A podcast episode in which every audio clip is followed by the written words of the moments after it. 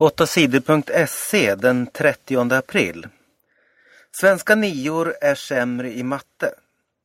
Svenska skolelever blir allt sämre i matematik.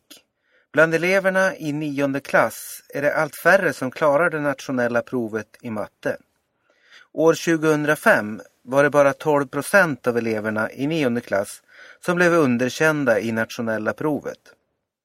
År 2011 var det 19 procent av niorna som blev underkända i provet. Attack mot kristna i Nigeria. Omkring 20 människor dödades i staden Kano i norra Nigeria på söndagen. En grupp män sköt och kastade bomber mot kristna som hade samlats för att hålla gudstjänst. Männen flydde sedan i bilar och på motorcyklar. Poliserna i Nigeria tror att det var den islamistiska gruppen Boko Haram som gjorde attacken.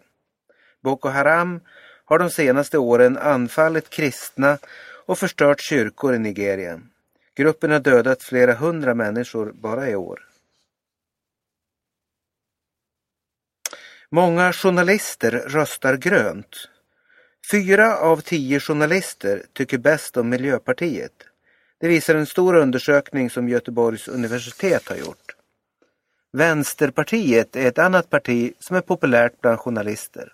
Fler än hälften av journalisterna väljer Miljöpartiet eller Vänsterpartiet som bästa parti. Forskaren Kent Asp tycker att det är ett problem att så många journalister gillar Miljöpartiet. Han säger att det gör att partiet slipper lika hård granskning som de andra partierna får av journalisterna. Tre Kronor förlorade igen. Den 4 maj började ishockey börjar ishockey-VM i Sverige och Finland. Men det ser inte bra ut för landslaget Tre Kronor. Laget har förlorat fem matcher i rad. I söndags förlorade Sverige mot Finland i en hockeyturnering i Tjeckien. Finland vann med 4-1. Vi försökte med allt, men vi gjorde många misstag och drabbades hårt, säger Sveriges lagledare Per Mårts. Finland vann turneringen i Tjeckien, Sverige kom sist. Senare kom ett besked som säkert fick Mårts på bättre humör. Ottawas Daniel Alfredsson spelar i VM. Ännu en toppspelare i det svenska landslaget. Zlatan slog målrekord. Zlatan Ibrahimovic gjorde två mål när Milan mötte Siena i helgen. Han har nu gjort 26 mål i serien. Det är nytt målrekord för Zlatan. Han leder skytteligan i Serie A. Milan vann matchen med 4-1. Men Juventus leder fortfarande Serie A tre poäng före Milan. Juventus vann helgens match mot Novara med 4-0. Rättegång om Stockholmsbomb börjar idag. I december 2010 small det mitt i centrala Stockholm. Taimur Abdul Wahab från Tranås sprängde en bomb. Men han själv var den enda som dödades i bombdådet. Nu börjar en rättegång i Glasgow i Skottland. En 30-årig man är åtalad för att ha hjälpt den svenske terroristen. Mannen kallas Nasreddin Menni. Men ingen vet säkert om det är hans riktiga namn. Han har använt flera andra namn. Åklagaren säger att Menny hjälpte svensken att planera bombdådet i Stockholm. Menny hjälpte också till med pengar. Han har satt in minst 60 000 kronor på Abdul Wahabs bankkonto. Menny kan straffas med livstidsfängelse om han döms. Han säger själv att han är oskyldig. Nya löner för undersköterskor.